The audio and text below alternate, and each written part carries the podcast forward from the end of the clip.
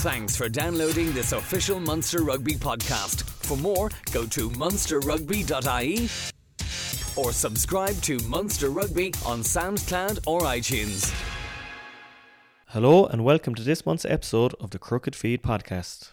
Craig Casey is our special guest this month, and the scrum half tells us about his time in the Munster Academy so far, but starts off by telling us about the Ireland under 20s and their Grand Slam winning Six Nations campaign.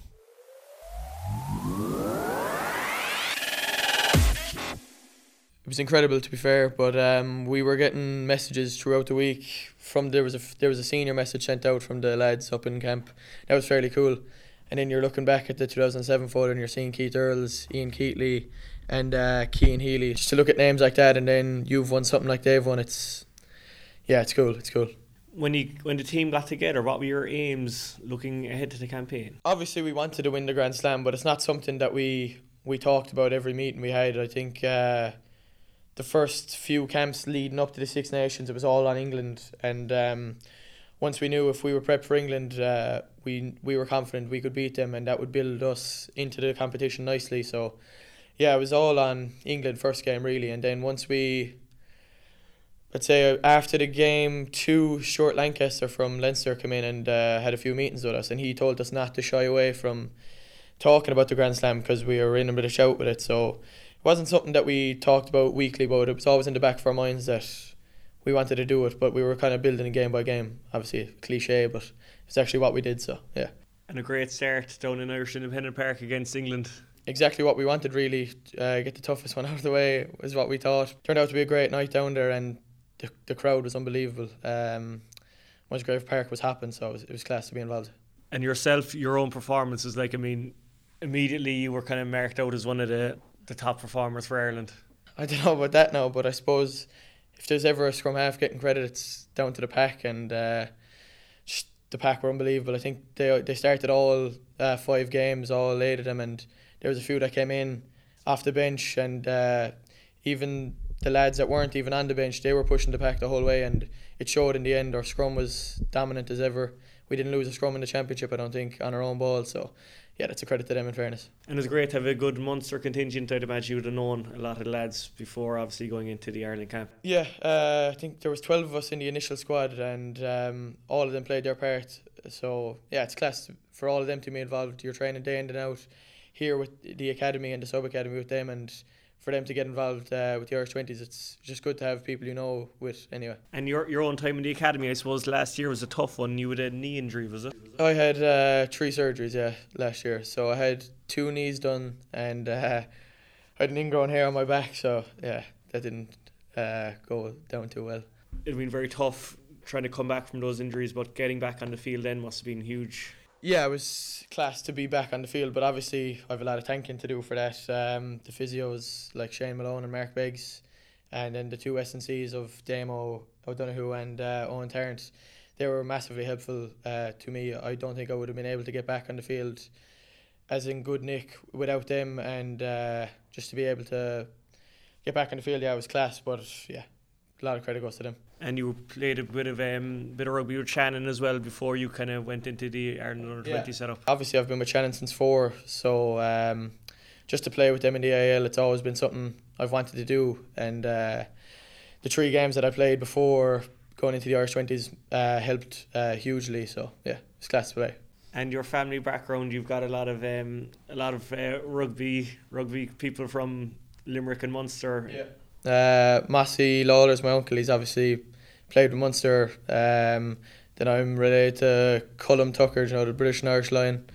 And then his son, Cully Tucker, as well. So they're all steeped in rugby. So, yeah. And your own father then working yeah. with Munster as well? Yeah, he's working with Munster at the minute as a player development officer.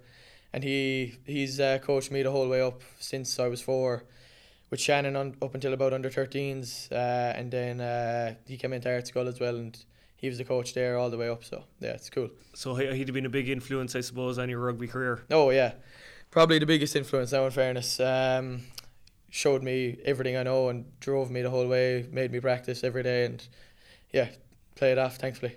Nice. So I suppose at the age of twelve, then you would have gone, or twelve or thirteen, you would have gone to Ard Scoil Uh, obviously into first year there and played two years of junior cup, um, and uh, two years of senior cup.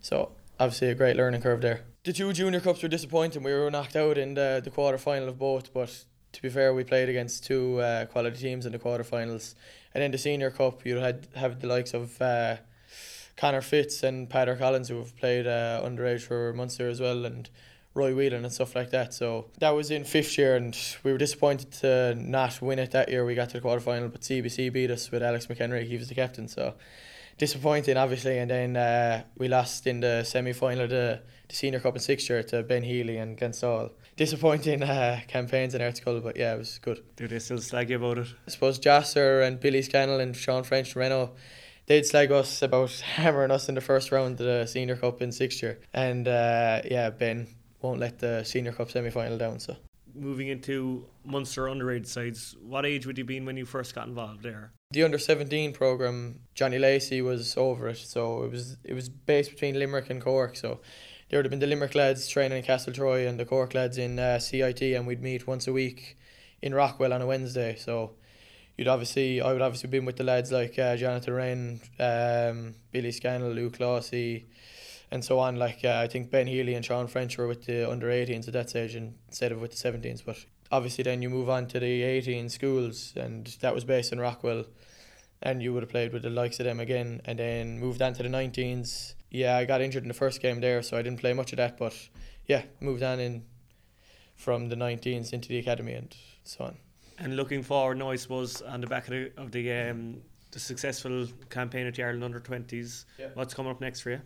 Well, I'm in the middle of knee rehab now at the minute, so the plan is just to get back from there. Obviously, you want to be push showing your hand here in Munster more, and then there's a World Cup in uh, Argentina, so hope to hope to go there. And with your family connections, I'd imagine you'd have been a Munster fan from a, an early age. Oh yeah, um, my uncle was playing when I was growing up, so obviously going to all the matches there, and I was actually mascot uh, in the 2006 season. I got to run run on with Anthony Foley, so that was uh, pretty cool. I actually have Peter Stringer's uh, 2006 jersey as well, so at home. Yeah, it's pretty cool. Thanks for downloading this official Munster Rugby podcast. For more, go to munsterrugby.ie or subscribe to Munster Rugby on SoundCloud or iTunes.